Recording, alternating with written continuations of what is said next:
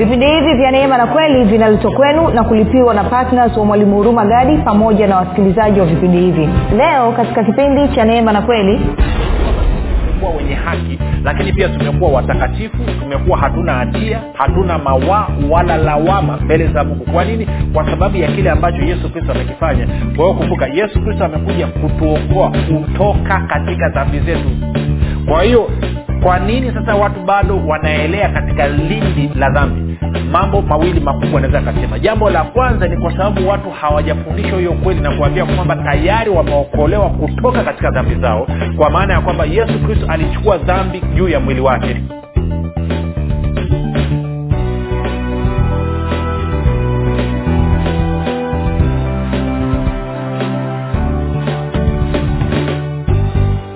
popote pale ulipo rafiki ninakukaribisha katika mafundisho ya kristo kupitia vipindi vya neema na kweli. Jina langu naitwa huruma gadi.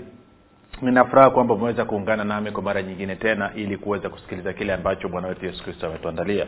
Kumbuka tu mafundisho ya kristo yanakuja kwako kila siku muda na wakati kama huu yakiwa na lengo la kujenga na kuimarisha imani yako wewe unanisikiliza ili uweze kukua na kufika katika cheo cha kimo cha utimilifu wa kristo. Uh, kufikiri kwako rafiki kuna mchango wa moja kwa moja katika kuamini kwako. Utakapofikiri vibaya maanaake ni kwamba utaamini vibaya lakini ukifikiri vizuri utaamini vizuri. Hivyo basi fanya maamuzi ya kufikiri vizuri na kufikiri vizuri ni kufikiri kama kristo na ili uweze kufikiri kama kristo huna budi kuwa mwanafunzi wa kristo. Na mwanafunzi wa kristo anasikiliza na kufuatilia mafundisho ya kristo eh, kupitia vipindi vya neema na kweli tunaendelea na somo letu linalosema huduma huduma ya upatanisho. Na leo hii nataka niendelee kusisitiza tu swala la kwamba mungu hana bifu na wewe wewe ndo umekuwa na bifu na mungu. Mungu hana tashwishi na wewe wewe ndo umekuwa una tashwishi na mungu. Si wewe ndo umekuwa unamkimbia mungu na mungu amekuwa anakufukusia. Rafiki mungu anakupenda mno. Hata leo hii ungemkataa ukaamua kwenda jehanam bado ataendelea kukupenda ukiwa ndani ya jehanam wakati unaungua bado ataendelea kuugua na kuhuzunika kwa ajili yako. Kwa nini? Kwa sababu anakupenda mno mno. Wewe umeumbwa katika sura na mfano wake. Kwao hayo tutaangalia siku ya leo lakini kabla ya kuendelea nikukumbushe tu kwamba kama ungependa kupata mafundisho haya kwa njia ya video basi tunapatikana katika youtube eh, channel inaitwa mwalimu huruma gadi. Nenda pale subscribe na utakapoangalia video yoyote basi tunaomba uweze kuliki pamoja na kushare. Unapofanya hivyo unasababisha meseji kuendelea kusambaa watu wengi zaidi kuendelea kufikiwa. Lakini pia mafundisho hayo unaweza ukayapata kwa njia ya sauti katika podcast ya kwa maana ya google podcast katika apple podcast na katika spotify. Nako tunapatikana kwa jina la mwalimu huruma gadi. Na utakaposikiliza fundisho lolote basi tunaomba uweze kushare na wengine kile ambacho umeweza kusikiliza kusikiliza kikakubariki na kukubadilisha. Kama ungependa kupata mafundisho kwa njia ya whatsapp ama kwa njia ya telegram basi kuna grupu linaitwa mwanafunzi wa kristo. Unaweza ukatuma ujumbe mfupi ukasema niunge katika namba sifuri 789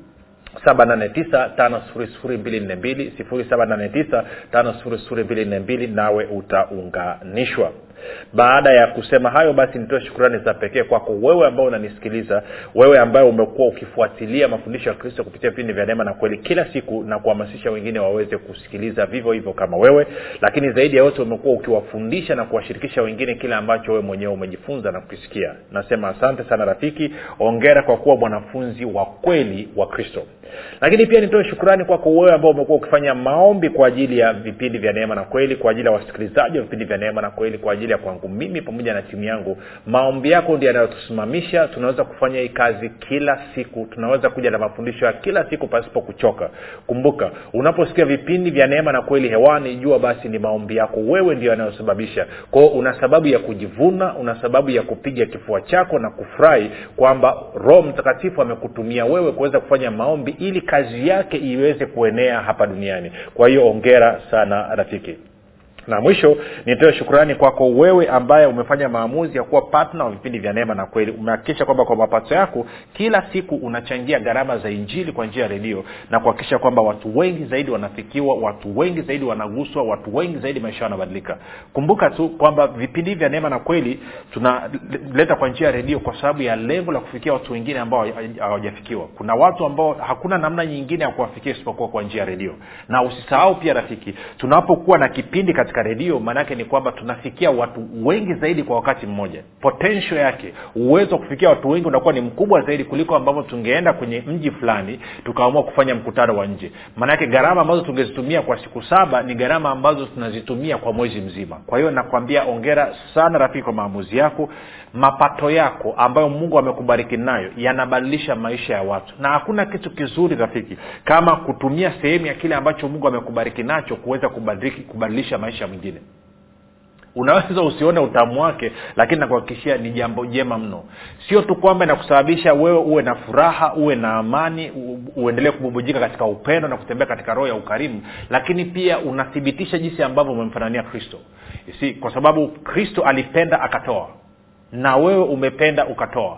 Ibilisi anapenda anakusanya na kurundika na kutumia kwa ajili ya kwake binafsi. Hataki mwingine apate.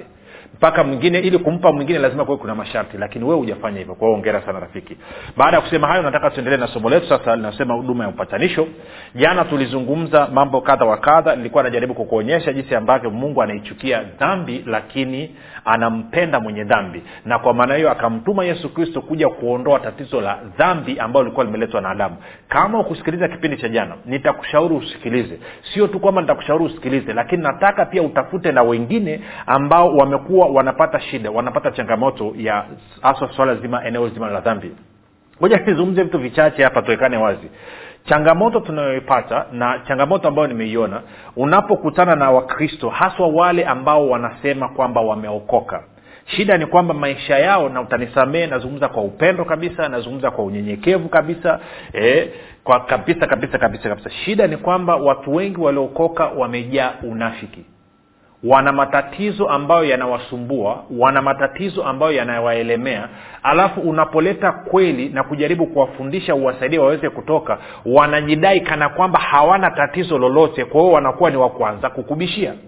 Kwa mfano nimekuja ku baada ya muda mrefu wa kufundisha zaidi ya miaka kumi kitu ambacho nimejifunza ni kitu hichi. Ukikutana na mkristo ambaye unamfundisha kwamba yesu kristo alishughulika na dhambi zake aliondoa dhambi za ulimwengu mzima na kwa sababu ya yesu kristo akitia imani kwa yesu kristo yeye ni mwenye haki yeye ni mtakatifu ana hatia ana mawaa.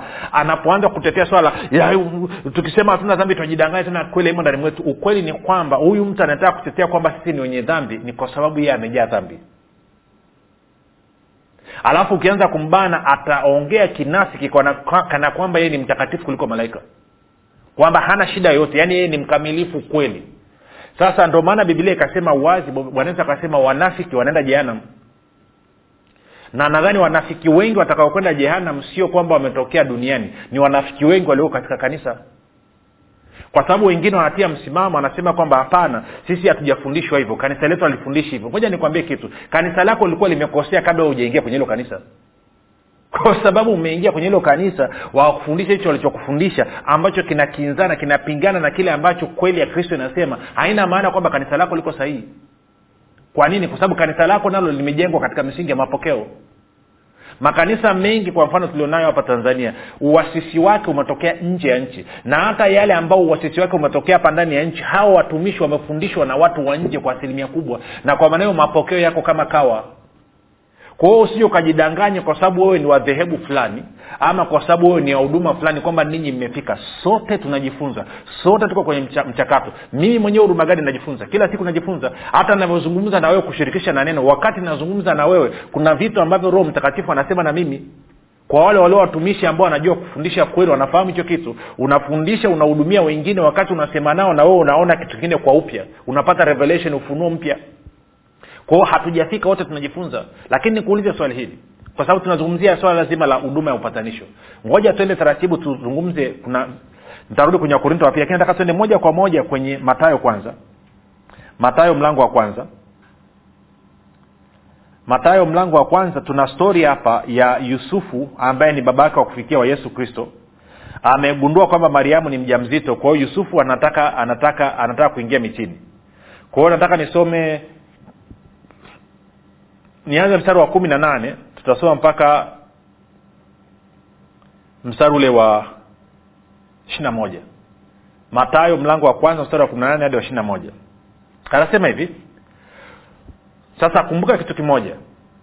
Kumbuka kitu kimoja. Labda kabla hajasoma hapo tupozi kwanza hapa. Labda tuende mahali kwanza. Twende tukaanze kwenye warumi kwanza tano kumi na mbili. Warumi tano kumi na mbili angalia anavyosema. Tutasoma mstari ule wa kumi na mbili hadi mpaka wa kumi na tatu. Ama wa kumi na nne sio mbaya. E, warumi tano kumi na mbili hadi kumi na nne. Anasema kwa hiyo kama kwa mtu mmoja msisitizo ni neno mtu mmoja sio watu wawili mtu mmoja. Anasema kwa hiyo kama kwa mtu mmoja dhambi iliingia ulimwenguni dhambi iliingia ulimwenguni dhambi iliingia ulimwenguni kama vile ambavyo wewe umeingia ndani ya nyumba. Si kwamba ulikuwa uko nje ukaingia ndani ya nyumba. Kwa hiyo anasema kuna wakati dhambi ilikuwa iko nje ya ulimwengu na hii dhambi ikaingia ndani ya ulimwengu na hii dhambi iliingizwa na mwanadamu. Haikuingizwa na shetani. Haikuingizwa na mungu wala haikuingizwa na shetani imeingizwa na mwanadamu. Kwao kama mwanadamu ndo ameingiza dhambi ulimwenguni maana yake ni kwamba mwanadamu huyo huyo ana uwezo wa kuiondoa dhambi yeye ameingiza then anaweza akaitoa. Kwa anasema kwa hiyo kama kwa mtu mmoja dhambi iliingia ulimwenguni iliingia wakati uliopita na kwa dhambi hiyo mauti na hivyo mauti ikawafikia watu wote kwa sababu wote wamefanya dhambi. Kwa anasema dhambi ya yule mtu mmoja ilivyoingia ulimwenguni ikasababisha watu wote ulimwenguni wahesabiwe kuwa wamefanya dhambi. Na kwa maana hiyo kwa kuwa mshahara wa dhambi ni mauti basi watu wote wakakamatwa wakagubikwa na mauti kwa hiyo anasema kwa hiyo kama kwa mtu mmoja dhambi iliingia ulimwenguni na kwa dhambi hiyo mauti na hivyo mauti ikawafikia watu wote kwa sababu wote wamefanya dhambi maana kabla ya sheria dhambi ilikuwamo ulimwenguni lakini dhambi haihesabiwi isipokuwapo sheria. Walakini mauti ilitawala tangu adamu mpaka musa nayo iliwatawala hata wao wasiofanya dhambi ifananayo na kosa la adamu aliye mfano wake yeye atakaye kuja. Kwa kimsingi rafiki anasema kwamba kinachosababisha mauti sasa hivi duniani ni ile dhambi iliyofanywa na adamu ile dhambi iliyoingizwa ulimwenguni na adamu. Tuko sawasawa kwao nachotaka uone hivi. Kuna wakati hapa ulimwenguni dhambi ilikuwa haipo. Alafu adamu akaja akaingiza dhambi ulimwenguni. Sasa angalia ule mstari wa kumi na nne anavyosema. Walakini mauti ilitawala tangu adamu mpaka musa nayo ilitawala hata wao wasiofanya dhambi ifananayo na kosa lake la adamu. Na huyu adamu anasema aliye mfano wake yeye atakayekuja. Kwao anasema adamu alikuwa ni mfano wa kristo atakayekuja adamu alikuwa ni mfano wa kristo atakayekuja. Na tunafahamu biblia inasema kwamba kristo ni adamu wa mwisho. Kusema kwenye wakorinto wa kwanza mlango wa kumi na tano kwamba kristo ni adamu wa mwisho. Sasa tukiwa na hilo kichwani tuende kwenye matayo mlango wa kwanza. Tutaanza ule mstari wa kumi na nane kama nilivyokuwa nimesema. Tutasoma mpaka mstari wa ishiri na moja. Matayo mlango wa kwanza mstari wa kumi na nane hadi wa ishiri na moja. Anasema kuzaliwa kwake yesu kristo kulikuwa hivi mariamu mama yake alipokuwa ameposwa na yusufu kabla hawajakaribiana alionekana ana mimba kwa uwezo wa roho mtakatifu. Kumi na tisa. Naye yusufu mumewe kwa vile alivyokuwa mtu wa haki asitake kumwaibisha aliazimu kumwacha kwa siri. Kwao aliamua kimya kimya ngoja niingie michini. Ishirini. Basi alipokuwa akifikiri hayo tazama malaika wa bwana alimtokea katika ndoto akisema yusufu mwana wa daudi usihofu kumchukua mariamu mkeo maana mimba yake ni kwa uweza wa roho mtakatifu. Kwa lugha nyingine hiyo mimba ni supernatural. Ishirina moja. Naye ya, naye mariamu atazaa mwana nawe utamwita jina lake yesu jina lake yesu maana yeye ndiye atakaye waokoa watu wake na dhambi zao. Sasa tafsiri hii ni mbovu. Unavyosema atakaokoa watu wake na dhambi zao maanaake ni kama vile anawaokoa watu alafu unaondoka na kifurushi chako cha dhambi. Moja tuangalie kwenye neno kama amepatia vizuri. Tafsiri ya neno huo mstari wa ishiri moja anasema hivi naye atamzaa mwana nawe utamwita jina lake yesu kwa maana yeye ndiye atakayewaokoa watu wake kutoka dhambi zao. Kwao yesu kristo alikuja kutuokoa sisi kutoka katika dhambi. Sasa kuna vitu vichache ndani nivizungumze hapa. Bibilia inasema kuna kanuni moja tunapewa katika katika katika kwa sababu nazungumza hivi sahivi nataka nilenge kidogo watu walioko ndani ya kanisa kwenye kanisa wanavyoenenda ni kana kwamba yesu kristo amekuja kutuokoa alafu akatuacha katika dhambi zetu. Na kwa maana hiyo inajengeka dhana potofu kwamba hakuna aliye mtakatifu hapa duniani kwamba utakatifu tutaupata baada ya kuvuka ng'ambo ya mto. Na ukisema hivyo unachoongea hicho si sahihi kwa sababu bibilia inasema uwazi kabisa kwamba mtu yeyote aliyezaliwa mara ya pili ni mtakatifu. Ukisoma waefeso mlango wa kwanza mstari ule wa tatu na wanne inasema hivyo. Ukisoma wakolosai mlango wa kwanza mstari ule wa ishirina moja hadi wa ishirina mbili bibilia inasema hivyo kwamba sio tu kwamba sisi tumekuwa wenye haki lakini pia tumekuwa watakatifu tumekuwa hatuna hatia hatuna mawaa wala lawama mbele za mungu. Kwa nini? Kwa sababu ya kile ambacho yesu kristo amekifanya. Kwa hiyo kumbuka yesu kristo amekuja kutuokoa kutoka katika dhambi zetu. Kwa hiyo kwa nini sasa watu bado wanaelea katika lindi la dhambi mambo mawili makubwa naweza akasema jambo la kwanza ni kwa sababu watu hawajafundishwa hiyo kweli na kuambia kwamba tayari wameokolewa kutoka katika dhambi zao kwa maana ya kwamba yesu kristo alichukua dhambi juu ya mwili wake naye akaiangamiza pale kwenye mti ndio tuliona hivyo kwenye kipindi cha jana kilichopita. Na baada ya kuiangamiza dhambi katika mwili wake maanake ni kwamba sisi sasa hivi tuko huru na kwa maana tunatakiwa tukubaliane na huo ukweli. Tukikubaliana na huo ukweli nguvu ya roho mtakatifu inaingia ndani mwetu alafu inatuwezesha sisi kuishi bila dhambi. Otherwise ukisema kwamba wewe ni mwenye dhambi ni kuulize swali rafiki. Wenye dhambi wanaenda wapi? Wenye dhambi wanaenda wapi? Na watakatifu wanaenda wapi tuchukue mtoto mdogo leo hii wa, wa sunday school. Mtoto wa miaka mitano sita saba. Alafu tumuulize kwamba a ni mwenye dhambi na b ni mtakatifu. Tumuulize unadhani a anakwenda mbinguni ama anakwenda jehanam mtoto atakwambia kwa kuwa a ni mwenye dhambi anakwenda jehanam okay b anakwenda mbinguni anakwenda jehanam atakwambia kwa kuwa b ni mtakatifu anakwenda mbinguni. Kwao swali linakuja kama wewe unanisikiliza unasema kwamba wewe ni mwenye dhambi hakuna aliye mtakatifu wote si ni wenye dhambi wewe unakwenda wapi? Na mchungaji wako anakwenda wapi? Na askofu wako anakwenda wapi? Na mtume na nabii wako anakwenda wapi? Tunafahamu wenye dhambi wote wanakwenda jehanamu ya moto. Na anasema kwamba kwa matunda yao utawatambua. Je tukija kwenye mkusanyiko wenu tukija kwenye fellowship yenu tukija kwenye ibada yenu mwanzo wa ibada tukawasikiliza mnavyoanza kuomba. Je tutawaona kama ni wenye haki watakatifu ama tutaona kwamba ni wenye dhambi ambao mnakwenda jehanamu? Maanake anasema kwa maneno yao kwa matunda yao utawatambua. Na tunafahamu maneno ni matunda. Nenda kasome matayo kumi na mbili mstari thelathini tatu hadi thelathini tano. Kwamba maneno yako ni matunda. Kwa anasema kwa matunda mchi hutambulikana. Kama wewe unafungua kinywa na kusema kuwa wewe ni mwenye dhambi maana yake ni kwamba wewe unaenda wapi jehanam na nilishafundisha huko nyuma nitakuonyesha tena. Dhambi haiondolewi kwa maneno. Dhambi inaondolewa kwa damu. Tangu agano la kale. Agano la kale walikuwa wanatumia damu ya, ya ng'ombe mbuzi na kondoo kufunika dhambi. Katika agano jipya damu ya yesu kristo ndo inaondoa dhambi. Ko kama unasema kwamba yesu kristo alivyomwaga damu yake pamoja na kwamba umetia imani kwake dhambi yako haijaondoka wewe unakwenda wapi maanaake ni kwamba unakwenda jehanam kwao matendo yako mwenyewe yana nini? Yanakubitrei yanakusaliti unakiri kitu kimoja kwamba umeokoka na unasema kwamba yesu kristo ni bwana mkozi wa maisha yako lakini mwenendo wako wa kila siku unakusaliti kwa sababu unaenenda kama mtu mwenye dhambi kwa sababu imani yako wewe na ujasiri wako wewe umeuweka katika nguvu zako mwenyewe badala ya kuweka katika nini? Kutege, kwa lugha nyingine unategemea nguvu zako mwenyewe kushinda dhambi. Badala ya kumtegemea roho mtakatifu kukupatia ushindi ambao yesu kristo aliupata kwa niaba yako pale msalabani. Sijui kawa nanyelewa rafiki. Kwa hiyo usikubali hata siku moja mtu akakudanganya unasema sasa mwalimu nikikosea nafanya nini? Kwani ukinikanyaga vidole unafanya nini? Utaniambia thamani kwa maanaake ni kwamba huyo ulimkosea mfuate enda kawambia samani. Kama umemkosea mungu nenda kawambia mungu nimekosea. Huwezi ukaenda kwenye nyumba ya jirani ukakuta anapika anachemsha nyama yake jikoni ukaangalia kwenye nyumba ukaona hakuna mtu alafu ukaamua kuiba lile sufuria la nyama ukaenda ukala lote alafu baadaye ukaamua kumwomba mungu msamaha. Kwani umemwimbia mungu nyama ama umemwibia jirani yako? Kwa kuwa umemwibia jirani yako nyama nenda kwa jirani yako kwambie jirani jana saa sita nilipita hapa kwa kweli nina miaka mitatu sijala nyama. Nilivyokuta nyama inachemka hapa jikoni na hakuna mtu kwa kweli nikaingiwa na kiu na tamaa.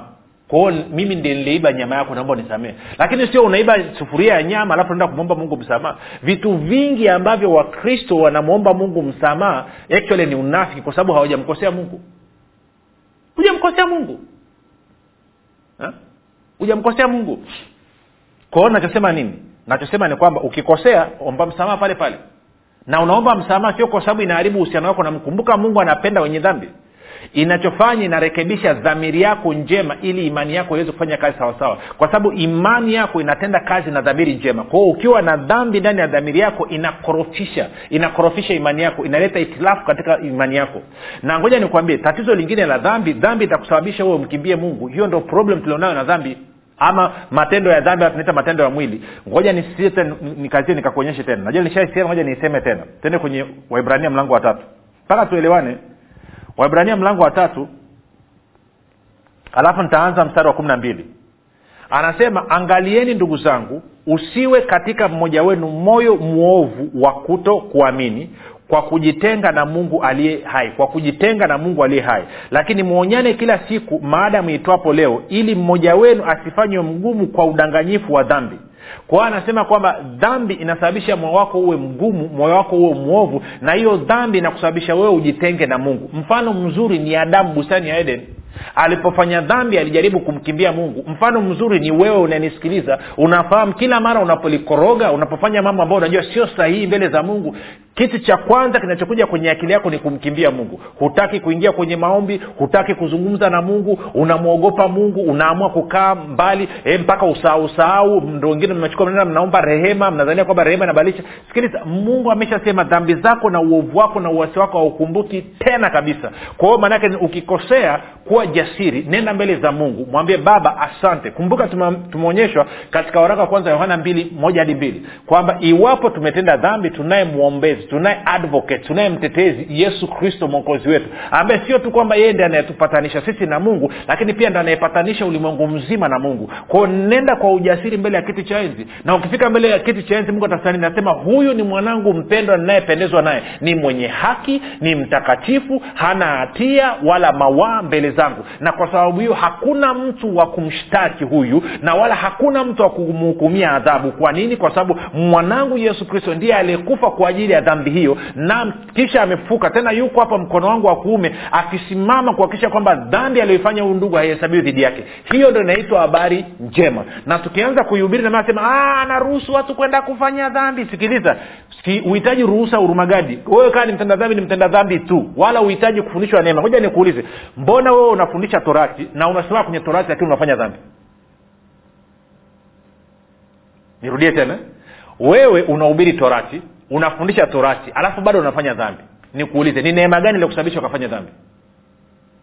Kinachofanya ufanye dhambi ni hiyo torati. Kwao mimi nakuletea ufumbuzi kwa sababu warumi sita kumi na nne nasema dhambi haitawatawala ninyi kwa sababu hampo chini ya sheria bali mko chini ya neema. Kwao nakufundisha kutegemea kile ambacho yesu kristo amekifanya. Moja amini kwamba hicho alichokifanya ni kweli alafu mbili jifunze kutegemea hicho ambacho yesu kristo amekifanya. Unapojifunza kutegemea hicho ambacho yesu kristo amekifanya roho mtakatifu anakupa nguvu sasa ya kuweza kuishi katika uhalisia wa kile ambacho yesu kristo amekifanya na hii ndio habari njema rafiki tunatakiwa tuwapelekee watu kwamba ndugu kama dhambi imekushinda usiogope. Mungu alimtuma yesu kristo aje akuokoe kutoka katika dhambi zako. Matayo moja na ili yesu kristo aweze kutekeleza kazi hiyo warumi nane tatu hadi nne inasema kwamba yesu kristo alikuja katika mwili akaikabili dhambi kwa niaba yako na akaiangamiza dhambi. Na kwa maneo sasa hivi wewe utakapokubaliana na ukweli huo una uwezo wa kuishi sio kwa kutegemea nguvu zako bali utaishi kwa kutegemea nguvu za roho mtakatifu. Na kwa maana hiyo dhambi haitakaa ikutawale bali wewe utaitawala dhambi. Kwa nini? Hayo ndio maisha ya neema.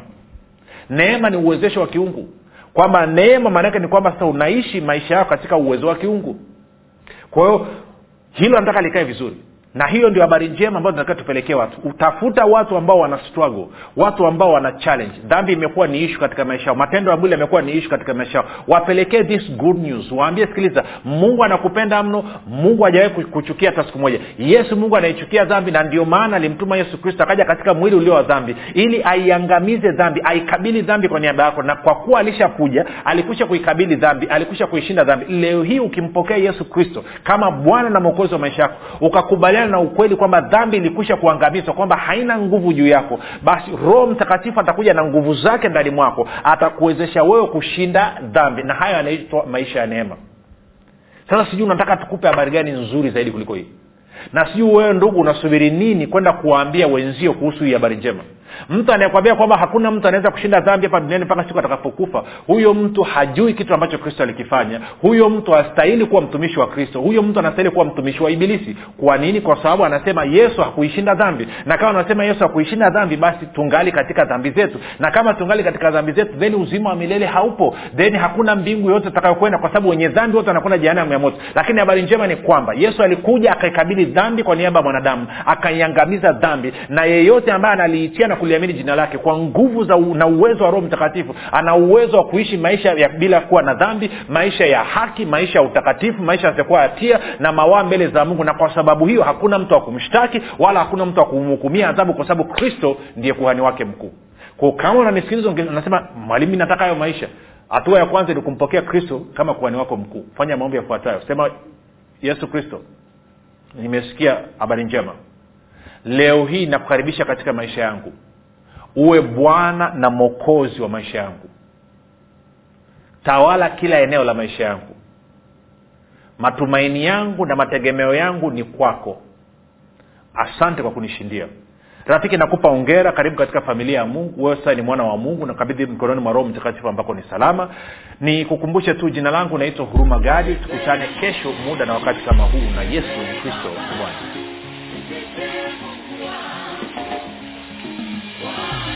hii ni habari njema kwa wakazi wa arusha kilimanjaro na manyara. Sasa mwalimu huruma gadi ambaye amekuwa akikuletea mafundisho ya kristo kupitia vipindi vya neema na kweli kwa njia ya redio youtube google podcast apple podcast spotify telegram pamoja na whatsapp.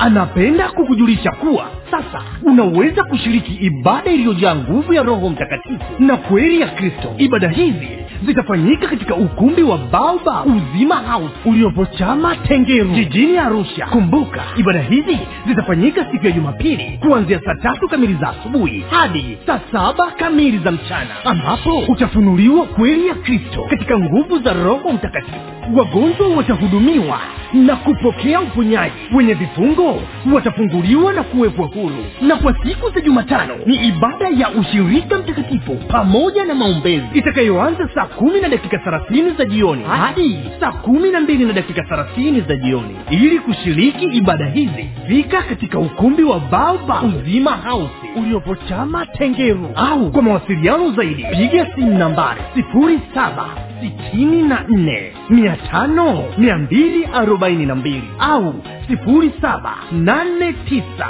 mia tano mia mbili arobaini na mbili au sifuri sita saba tatu mia tano mia mbili arobaini na mbili kumbuka ni kweli unayoijua ndiyo itakayokuweka huru, huru.